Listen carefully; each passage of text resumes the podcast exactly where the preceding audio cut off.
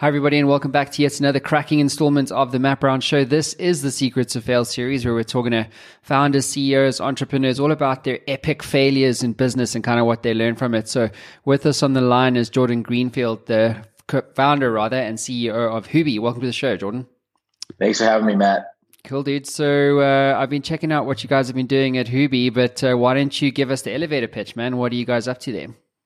Yeah, absolutely. So hoo.be is the home on the web to the top celebrities and creators, people like Tom Brady, Jeff Bezos, Chris Hemsworth, Alix Earle, um, Dude with the Sign. The list goes on and on. Most mo- most commonly known as their link in bio, the primary place that they drive their audience and their fans to across social in order to take action, um, purchase, see their recommendations for things like Amazon, um, so on and so forth. So that's a, a little bit of background on hoo.be.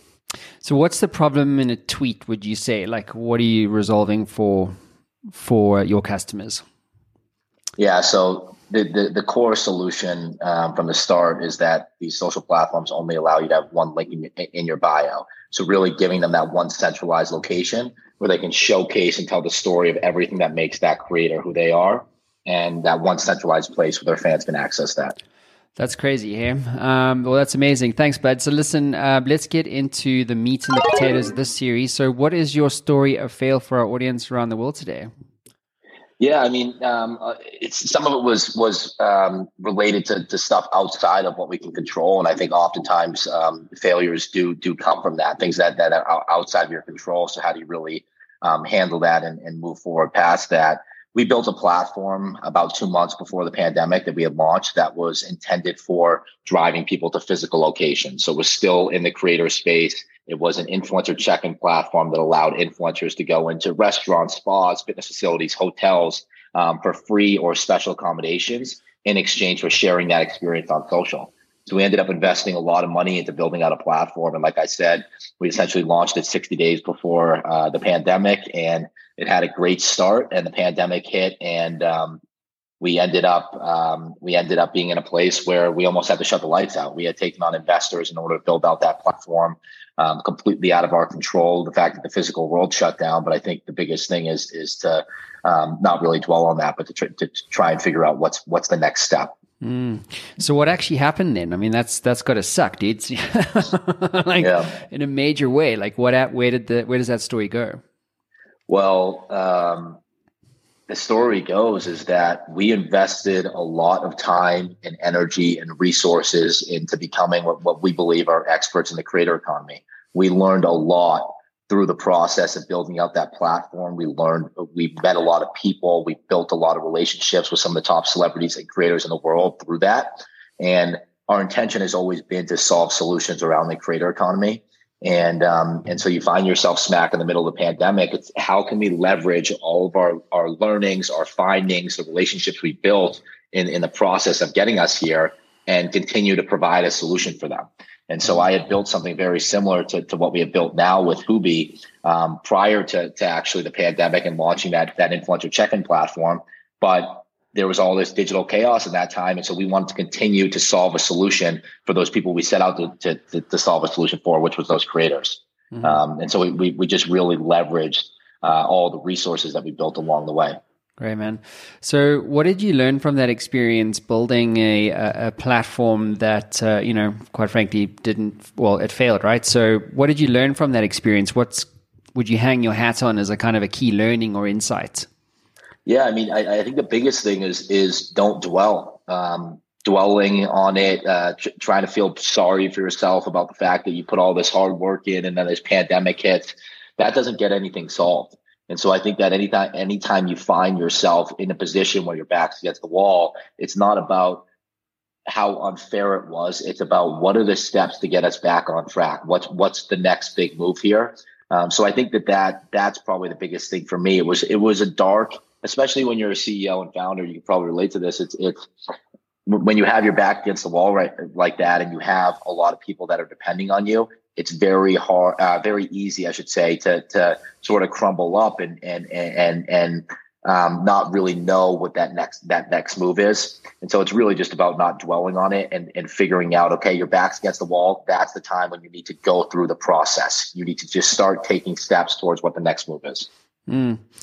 Um, how do you deal with the emotional side of that f- sort of a failure? Because you've taken on money. I mean, that sucks as it is. I mean, I'd hate. Well, I've raised capital, but would hate. I hate the idea of being responsible to investors. I'd rather bootstrap it. That's just me. Uh, but mm-hmm. if uh, just the idea, right? Like the principle of it, it's like, cool, are you giving you giving me whatever, like two million dollars to build this thing, and then the thing dies. Like it sucks. Mm-hmm. Like how do you deal with the emotional blowback of something like that? I mean, I just use it more as as motivation. I mean, your words everything. When you when you take on investors' money, you have to figure out a way to to get them a return. Um, all the investors, I mean, the, the inflection points we've gotten to now, the investors that invested in the first concept, they're very thrilled with where we are now because we didn't leave those investors hanging. We didn't we didn't start a new company, create a new cap table. We pivoted. We used the resources that we that we had had sort of gotten during that time, whether it be the relationships, the understanding of the space to continue building. It can get emotional to your point when you are taking on um, outside capital. I think there's a couple things in, in sort of my world that can be um, pretty stressful. It's, it's the investors. And then it's also, I've got 10 incredibly talented people that work for me that rely on me for, for their paychecks. Um, and, and people that could go out and get incredible jobs elsewhere if they wanted to and, and really believe in our mission. Uh, and so for me, it's, it, I think the biggest thing and the way that I deal with that is transparency. I mean, when you're going through when you're going through difficult times as, as an entrepreneur, as a CEO, there's hard conversations you're gonna you're gonna have to have with your investors. There's hard conversations you're gonna have to have with your employees. But as long as you're transparent with with them um, in a timely fashion, you'll you'll normally be surprised with the way they want to support you on both the investor and the employee level. Mm. Yeah, uh, that's actually a, that transparency approach has worked for me. Like I've missed payroll a few times. Like my last company was like 55 people and COVID also, you know, story. And then you ha- there's only one way to manage that sort of a situation, which is quite frankly beyond your control. It's just to be transparent say, look, you know, this is the situation. Here's how we're planning to mitigate this um, and we will keep communicating with you. I don't, you know, I think any other approach where you try and smoke and mirror your way out of the truth is like it's never going to work well, work out well. Absolutely. That's why you see these kids getting in trouble these days too. Yeah. Like transparency, transparency is is everything, especially when investors are are uh, part of the equation. Yeah, ruthless transparency. Yeah. yeah. Awesome, bud. So, if you could go back in time, what would you do differently? I mean, it's it's when you're when you're in it, you're like, holy crap, why didn't I do this? We're in a pretty good place right now. So for me, it's like you feel like all of those things were necessary to get you to where you are today. I was talking with Chad earlier. We we've done um, some work with 50 Cent in the past, and I look up to him a great deal. But there was one quote I had come across where where essentially what he was talking about is like as an entrepreneur, as an artist, whatever it may be, there are there are times when you feel like you're ready and you're deserving and and the results aren't quite coming to you.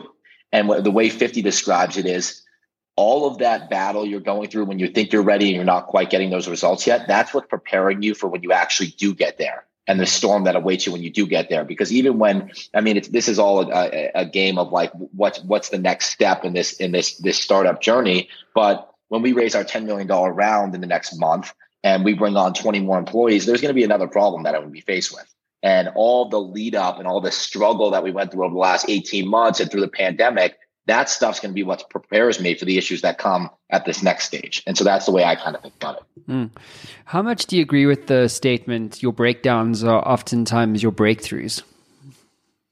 Uh, I, I, I think it's I think it's very true. I think I think that there is no better no better way to truly understand yourself and who you are as, as an entrepreneur, as, as, as a builder, um, or who the people around you are than when your back's against the wall and when everything's going wrong. That's when the, that's when the true colors always show. And so I think, I think in order to really get to understand your, your, your team and you and, and the intricacies of, of, of, of how you guys, how you guys are building together, I think you must be broken down. You must go through those hurdles um, and so I think it, I think it's all part of the process, and I think it builds character as a team. Mm, amazing. Tell me, um, what is your advice to other CEOs in terms of the importance of failure in becoming successful in business?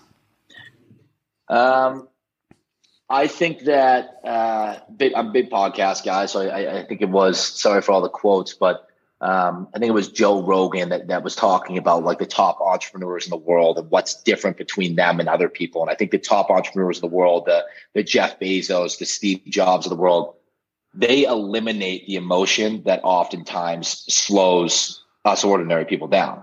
Um, because I, I think when you're going through your day, it's like how many how many smart decisions can you make on a daily basis, and how quickly can you move through those? If you're getting wrapped up in the emotions of things, that adds layers and and and, and time to it. And so, um, for me, I think that it's it's really about if, if you're if you're really passionate about what what you are building, um, that like that's the most important thing as an entrepreneur because like we talked about there's going to be so many trials and, and, so many hurdles that you have to go through so if you're not incredibly incredibly passionate about what you're trying to build or in our case who you're trying to solve a problem for there will be too many hurdles and you'll, you'll end up quitting um, just because it's, it, it becomes too difficult um, and sorry to ramble a little there no, that's all good, man. Jordan, uh, do you recommend any books or tools or resources to other founder entrepreneurs, CEOs to use on their journey?